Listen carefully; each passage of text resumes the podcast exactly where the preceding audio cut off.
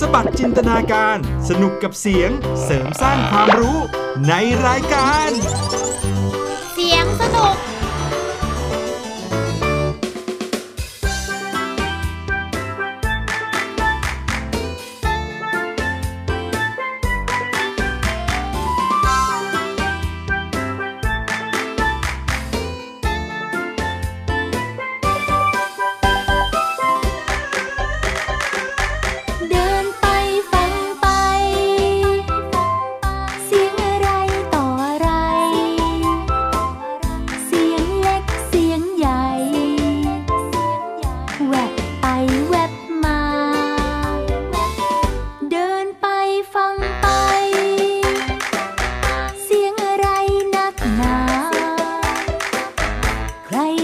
above my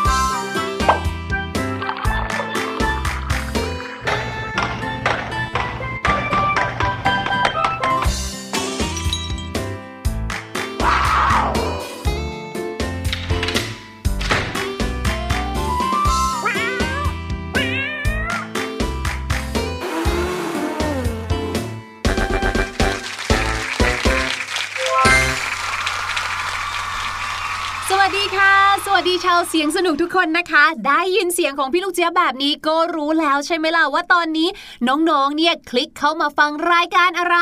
แต่ว่าค่ะ รายการนี้จะถูกต้องได้เนี่ยนะ จะต้องมีเสียงของคนอีกหนึ่งคนด้วย สวัสดีครับทุกๆ คนพี่หลุยมาแล้วครับต้อนรับทุกๆ คนเข้าสู่รายการเสียงสนุกครับ ใช่แล้วค่ะ รายการนี้นะคะมีเสียงที่น่าสนใจเยอะแยะมากมายเลยค่ะ ไม่ว่าจะเป็นเสียงตามธรรมชาติต่างๆนะคะ หรือว่ว่าเสียงที่มนุษย์เนี่ยประดิษฐ์ขึ้นค่ะ ที่พูดอย่างนี้ก็เพราะว่าช่วงต้นรายการของเรานะคะ ก็จะมีเกมสนุกๆมาให้เล่น ในช่วงของเสียงปริศนานั่นเองค่ะ วันนี้เสียงปริศนาพาน้องๆไปเที่ยวครับ อ่านี่เป็นคำใบ้แล้วนะ จะบอกว่าเป็นกิจกรรมหนึ่งที่พี่หลุยชอบมากๆ แล้วก็คิดถึงมากๆเลย เพราะว่าจากการ work from home หรือว่าจะต้องอยู่บ้านจากการล็อกดาวน์เนี่ยทำให้ไม่ได้ไปเจอกับเสียงแบบนี้มานานแล้วละครับ ลองไปฟังกันดูนะครับว่าเสียงนี้เป็นเสียงของอะไร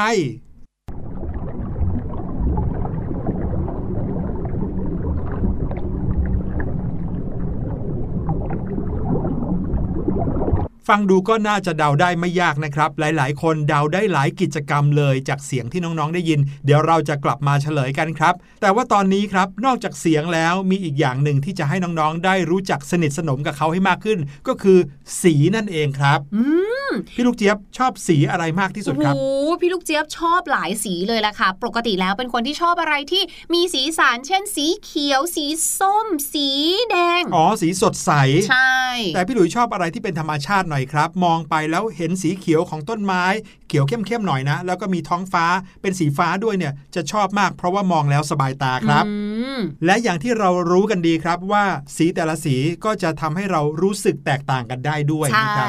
อย่างสีแดงก็ทำให้รู้สึกร้อนแรง สีฟ้าสีเขียวอย่างที่พี่หลุยบอกก็ทำให้รู้สึกสบายตา สบายใจสบายอารมณ์ ใช่เมื่อเราพูดถึงเรื่องของสีเนี่ยนะคะ แต่ละคนชอบสีอะไรบ้างเนี่ยพี่ลูกเจี๊ยบสังเกตว่าหลาย ๆ คนเนี่ยนะก็มักจะพูดถึงสีที่เป็นสีสันอืมใช่ไหมแต่สีที่คนไม่ค่อยจะพูดถึงนะคะ ว่าแบบเป็นสีที่ชอบเนี่ยก็คือสีน้ำตาล ใช่ครับ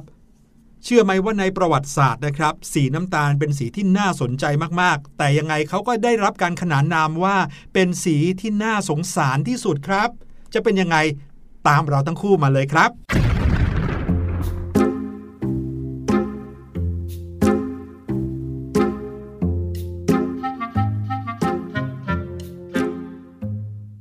อย่างที่เกริ่นเอาไว้นะคะว่าเมื่อเราพูดถึงสีเนี่ยว่า เออ คนเราเนี่ยชอบสีอะไร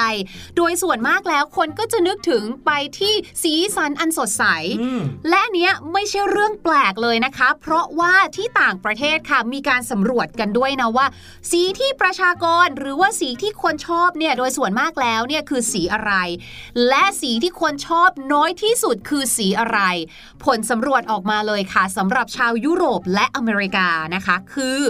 สีน้ำตาลเป็นสีที่คนชอบน้อยที่สุดแม้ว่าดูแล้วเป็นสีที่แบบ เห็นได้ตามธรรมชาติ ใช่เห็นได้ง่ายเลยนะ ใช่ ไม่ว่าจะเป็นสิ่งก่อสร้างก็ดีจริงหรือว่าอย่างต้นไม้ต้นไร่อะไรมองไปเนี่ยสีน้ำตาลใช่น่าจะหาได้ง่ายด้วย และยิ่งเดี๋ยวนี้ยุคที่อะไรๆก็แบบมินิมอลครับมันก็มาจากโทนสีน้ำตาลด้วยนะถูกต้แต่องปรากฏว่าเป็นสีที่คนชอบน้อยที่สุด และเชื่อไหมคะว่า ไม่แปลกเลย เพราะแม้กระทั่งในสมัยก่อนนู้นย้อนอดีตไป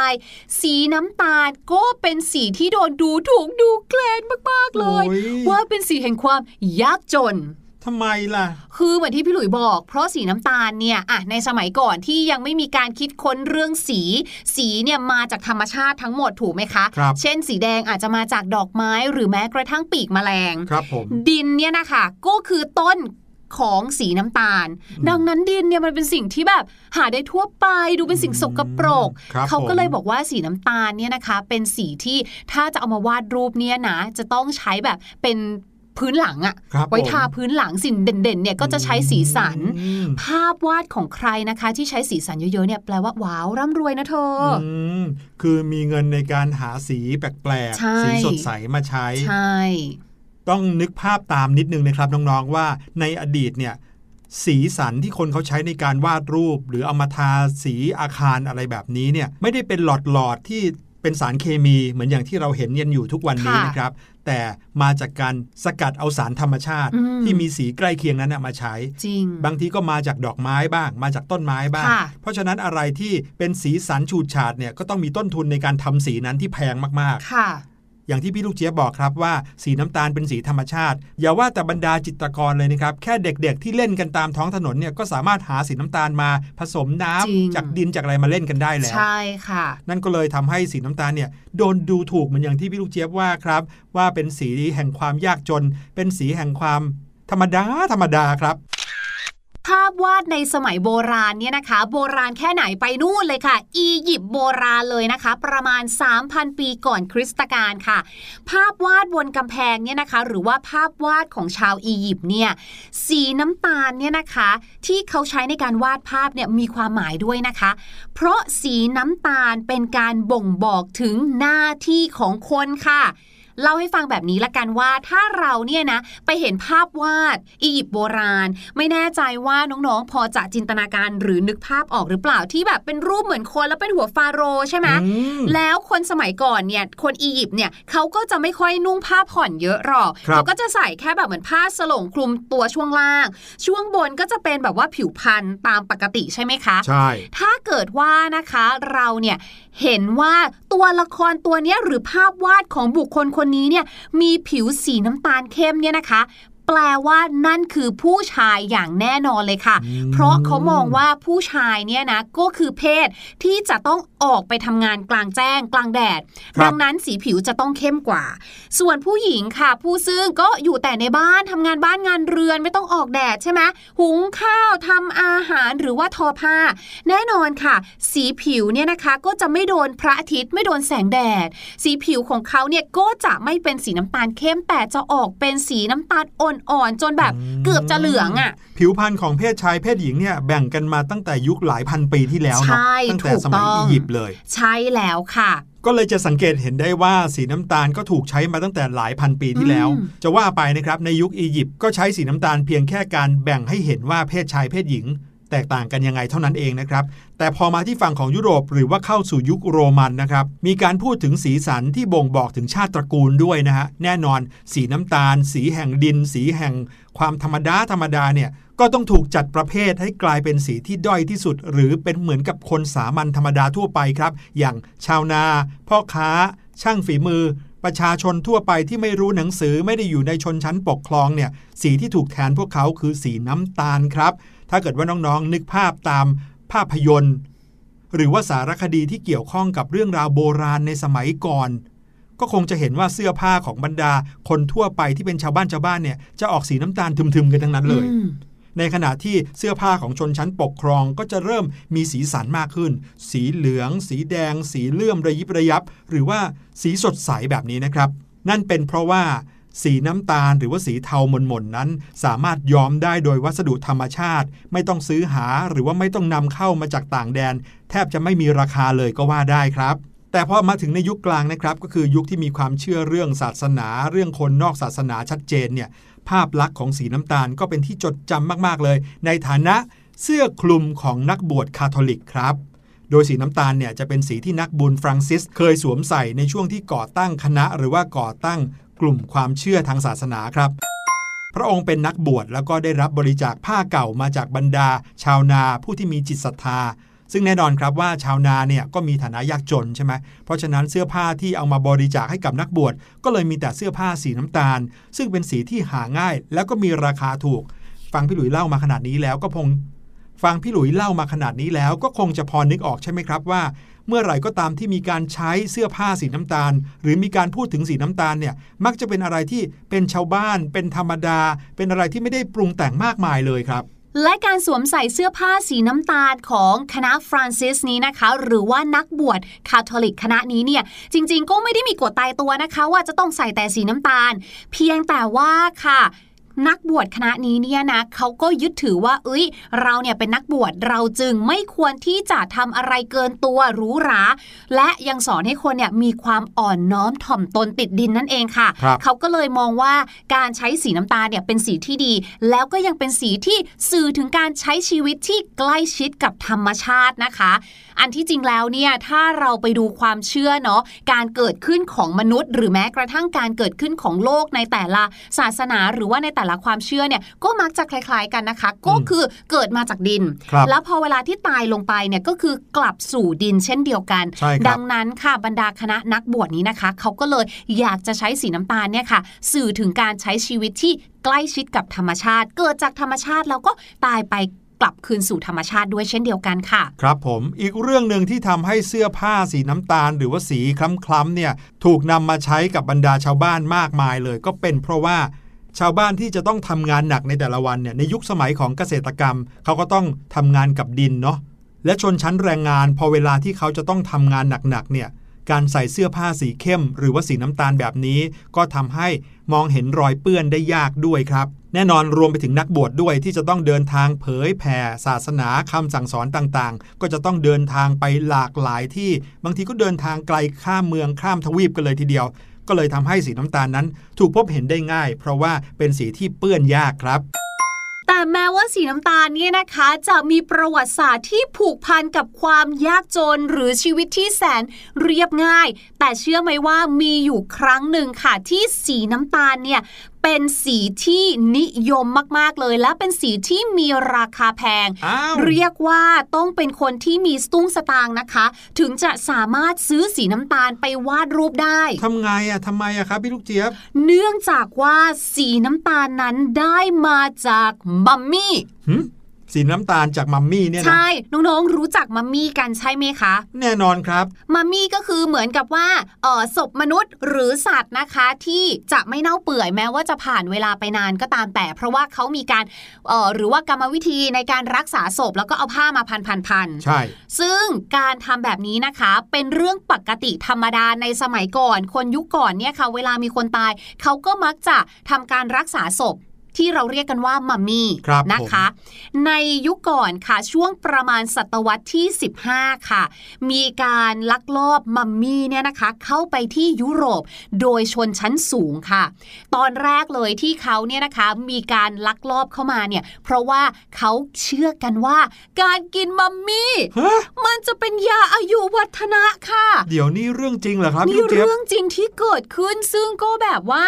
ทำไมเขาถึงคิดได้ว่าการกินมัมมี่หรือการกินศพนั้นทำให้เราอายุยืน อาจจะเป็นไปได้ว่ามัมมี่เนี่ยถูกเก็บรักษาเอาไว้แล้วก็ไม่เน่าไม่เปื่อยมั้ง ใช่ แล้วก็อาจจะเป็นเรื่องของความเชื่อเนาะเพราะคนอียิปต์เนี่ยเขาทำมัมมี่มาด้วยความเชื่อว่า เราจะมีการแบบว่าเหมือนเกิดใหม่ฟื้นคืนชีพหลังความตายแบบนี้ครับคนร่ำรวยเลยอาจจะคิดแบบนั้นนะคะ คิดไปได้และนอกจากนั้นค่ะ กระแสความคลั่งมัมมี่เนี่ยก็ มีมากขึ้นเรื่อยๆ เริ่มมีการนำเข้ามัมมี่อย่างถูกกฎหมายอย่างเป็นระบบ ขนส่งไปที่อังกฤษฝรั่งเศสแล้วก็เยอรมนีนะคะครับซึ่งโอเคส่วนหนึ่งเนี่ยนะคะมัมมี่ถูกนำไปจัดแสดงให้ศึกษา อีกส่วนหนึ่งถูกไปบดเป็นยาแล้วก็ขายตามบ้าน แบบนี้ใครอยากซื้อก็ซื้อไป กับอีกหนึ่งอย่างค่ะที่พี่ลูกเจี๊ยบเล่าให้ฟังนะคะ เกริ่นเอาไว้ก็คือ การนำเอาร่างของมัมมี่เนี่ยค่ะ มาบดเป็นผงเพื่อผสมเป็นสี และสีที่ได้นี้นะคะ เขาจะเรียกว่าเป็นมัมมี่บราวน์ก็คือสีน้ำตาลแบบมัมมี่โอ้ถ้าเกิดว่าหลับตานะ เราจะเห็นภาพสีน้ำตาลที่เกิดจากความเก่าของการพันผ้าเอาไว้นับสิบนับร้อยปี ใช่ ซึ่งเขาบอกว่าสีมัมมี่บราวน์เนี่ยนะคะเขาเริ่มใช้กันมาตั้งแต่ศตวรรษที่ 16 เลยค่ะครับแล้วก็เริ่มเป็นที่นิยมเรื่อยๆนะคะ เริ่มมีการซื้อขายชิ้นส่วนของมัมมี่กันเรื่อยๆ เพื่อที่จะนำมาบดเป็นผงแล้วก็ไปผสมน้ำเพื่อให้กลายเป็นสีน้ำตาลเนี่ยแหละค่ะ น้องๆครับ ถ้าอย่างนั้นเนี่ยขอพี่หลุยสันนิษฐานอะไรอย่างหนึ่งเลยนะครับค่ะ ถ้าเกิดว่าช่วงเวลาศตวรรษที่ 16 นะก็คือประมาณปี 1,500 ถึงปี 1,600 มีใครวาดรูปขึ้น ซึ่งรูปนั้นเนี่ยมีสีน้ำตาลค่ะเราสามารถสันนิษฐานได้เลยจรินะงว่า สีน้ำตาลในรูปนั้นเนี่ยก็ทำมาจากมัมมี่ที่ บดละเอียดแล้วนี่เอง คือบรรดาจิตรกรหรือว่านักวาดภาพในยุคนั้นเนี่ยนะคะเขาก็ออกมาให้ฟีดแบ็กว่า ว้าวมัมมี่บราวน์เนี่ยมันช่างดีจริง ๆ เลย เพราะว่าเมื่อเรานำไปผสมกับสีอื่นเนี่ยนะโอ้โห มันช่างเกลี่ยเข้ากับสีอื่นได้ง่ายง่ายๆโอ้โหคุณภาพดีเลิศไปเลย นี่เรากำลังเล่าเรื่องที่สยองขวัญให้น้องอัๆฟังอนี้ยู่หเป็รืนอเปล่าเรื่องจริงซึ่ง เขาบอกว่าคนในสมัยก่อนเนี่ยเขาก็ไม่ไม่ได้รู้สึกว่า เฮ้ยนี่มันสีจากศพเด้ออมไม่ค่ะ เขารู้สึกว่ามันเกลี่ยง่ายแล้วมันก็ดีกว่าสีอื่นๆครับผมเขาก็เลยแบบว่านำมาใช้กันนะคะ แต่ว่าค่ะ ข้อเสียอย่างหนึ่งนะคะ ก็คือเรื่องของการเก็บรักษาหรือว่าอายุของสีค่ะ เพราะว่าเมื่อนานไปเข้าค่ะ สีน้ำตาลจากมัมมี่เนี่ยค่ะ จะเริ่มเกิดรอยแตกในภาพวาดอืมดังนั้นค่ะหลังจากที่พี่หลุยนะคะ ได้แนะนำไว้ว่าถ้าเป็นภาพวาดในยุคสมัยนี้เห็นสีน้ำตาล อย่าลืมดูด้วยว่ามีรอยแตกหรือเปล่าอืมถ้ามีรอยแตกด้วยนี่น่าจะใช่แล้วแหละ มีความเป็นไปได้ว่าสีน้ำตาลในรูปนั้นน่าจะบดมาจากมัมมี่จริงใช่ค่ะๆโอ้โห นี่คือวิชาประวัติศาสตร์ทางด้านศิลปะเลยหรือเปล่าเนี่ย พี่ลูกเจี๊ยบ นั่นนะสิ แล้วเชื่อไหมคะว่าสีน้ำตาลหรือว่ามัมมี่บราวน์เนี่ยใช้กันมาเนี่ยนะคะมีแบบว่าไปถึง 20 ปีอะกว่าอืมที่เขาจะเลิกใช้มัมมี่บราวน์หรือว่าสีน้ำตาลจากมัมมี่ ครับผมว่ากันว่า กว่าสีน้ำตาลจากมัมมี่จะหมดไปจากตลาดที่มีการซื้อขายกันเนี่ยก็ต้องรอกระทั่งร้านขายสีแห่งสุดท้ายที่ใช้มัมมี่หมดไปจากสต็อก ใช่ ซึ่งก็คือในปี 1964 นี้เองคถูกรับต้อง แต่บอกอย่างนี้ก่อนนะคะว่าบางคนก็รู้แหละว่าสีน้ำตาลที่เขาไปซื้อมาจากที่ร้านเนี่ยคือจากมัมมี่ แต่บางร้านค่ะ เขาก็หัวใสนะ เขาก็กลัวเหมือนกันว่า เอ๊ะลูกค้าจะคิดมากหรือเปล่า เขาก็เลยมีการเปลี่ยนชื่อเหมือนกันนะคะ ไม่ได้ใช้ชื่อว่ามัมมี่บราวน์บางคนใช้ว่าเป็น Egyptian brown คือสีน้ำตาลแห่งอียิปต์ซึ่งถามว่าคืออะไรก็คือมัมมี่ไง ฟังดูแล้วนี่ก็แอบผสมความน่ากลัวเข้าไปนิดนึงนะพี่ลูกเจี๊ยบค่ะ ว่ากันว่านะครับมีศิลปินชาวอังกฤษคนหนึ่งนะครับสมัยศตวรรษที่ 19 นี้เอง พอรู้ว่าสีที่ตัวเองใช้เนี่ยทำมาจากมัมมี่นะตกใจมากเลย ตกใจเพราะรู้สึกว่าเฮ้ยจริงเหรอสีที่ตัวเองใช้มาตลอดเนี่ยนะ มาจากร่างกายมนุษย์เหรอเนี่ย ก่อนหน้านี้เขาคิดว่าน่าจะเป็นคำเปรียบเปรยเฉยๆคำว่ามัมมี่บราวน์น่าจะหมายถึงสีน้ำตาลในโทน เดียวกันกับสีมัมมี่อะไรแบบนี้ แต่ความจริงครับ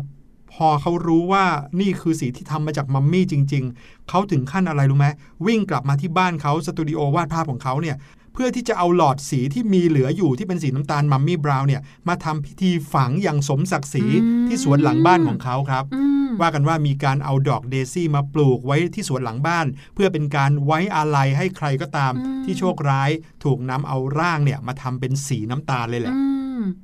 ดีใจนะคะที่ยุโรปผ่านช่วงเวลานั้นมาได้อืมไม่ควรเลยจริงๆอะคือศพคนที่ตายเนี่ยบุคคลเหล่านั้นเนี่ยนะคะ ก็เป็นที่รักของของใครบางคนน่ะใช่ดังนั้นการที่เราซื้อขายเขา แล้วก็นำเขามาเป็นสินค้าแบบนี้ก็ไม่เหมาะสมจริงๆแหละค่ะ โอ้โห เรื่องราวประวัติศาสตร์ของสีน้ำตาล วันนี้เนี่ยเปิดโลกให้พี่หลุยจริง ๆ ครับพี่ลูกเจี๊ยบเอาล่ะพี่หลุยเชื่อว่านะครับ สีแต่ละสีก็มีประวัติศาสตร์เป็นของตัวเอง จำได้ไหมพวกเราเคยเล่าให้น้องๆฟังว่าสีส้มเนี่ยมาจากไหนกันแน่ ระหว่างเรียกสีส้มตามผลส้ม หรือว่าเรียกผลส้มตามสีส้มกันแน่อืมเออใครที่ยังไม่เคยรู้เรื่องนี้ก็ไปลองหาตาม episode เก่าๆของเราได้นะครับเอาล่ะเราให้น้องๆไปพักกันดีกว่า ถ้าอย่างนั้นตอนนี้นะคะ เราพาน้องๆไปพักฟังเพลงกันก่อนดีกว่า ช่วงหน้ากลับมามีเรื่องราวภาษาอังกฤษรออยู่ค่ะ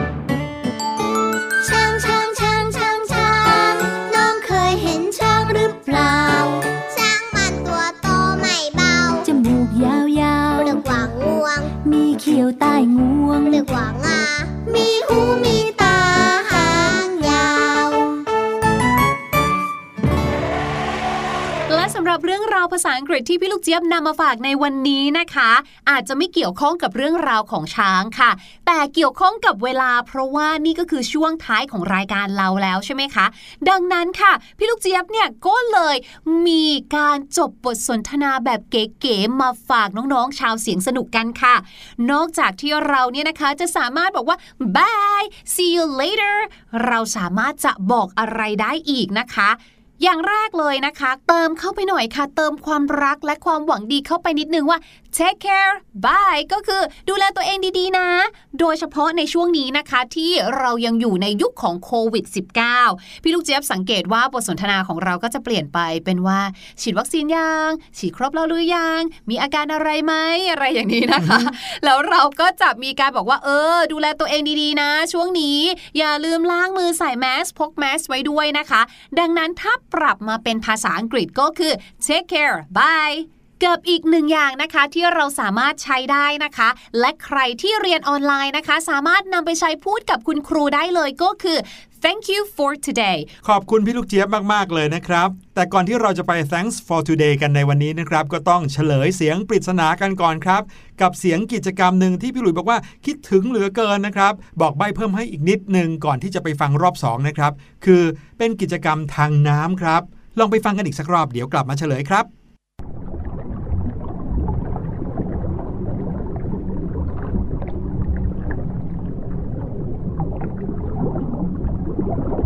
เป็นยังไงกันบ้างครับ ฟังกันอีกรอบหนึ่งแบบนี้แล้วก็คงจะชัดเจนมากยิ่งขึ้นเลยใช่ไหมว่านี่คือเสียงของการดำน้ำครับปกติแล้วพี่หลุยจะดำน้ำแบบเนี้ยในทะเลครับพี่ลูกเจี๊ยบ เวลาไปเล่นชายหาดนะ ก็จะดำน้ำลงไปตื้นๆ ก็จะได้ยินเสียงแบบนี้แล้วนะครับ แต่ว่าถึงแม้ว่าจะไม่ได้ไปเที่ยวทะเลนะครับ ก็สามารถลงไปในสระน้ำก็ได้ยินเสียงแบบนี้เหมือนกัน หรือถ้าไม่ได้มีสระน้ำไม่ได้ลงสระน้ำกัน เอาหัวจุ่มลงไปในขันน้ำก็ได้ยินเสียงนี้เหมือนกันนะครับ วันนี้รายการเสียงสนุกหมดเวลาแล้วครับ พี่หลุยและพี่ลูกเจี๊ยบขอลาน้องๆไปก่อน พบกันใหม่กับ EP หน้าเรื่องราวสนุกๆที่เราเตรียมเอาไว้ให้ กับรายการเสียงสนุกนะครับ วันนี้ลาไปแล้ว สวัสดีครับ สวัสดีค่ะ สบัดจินตนาการ สนุกกับเสียงเสริมสร้างความรู้ในรายการ เสียงสนุก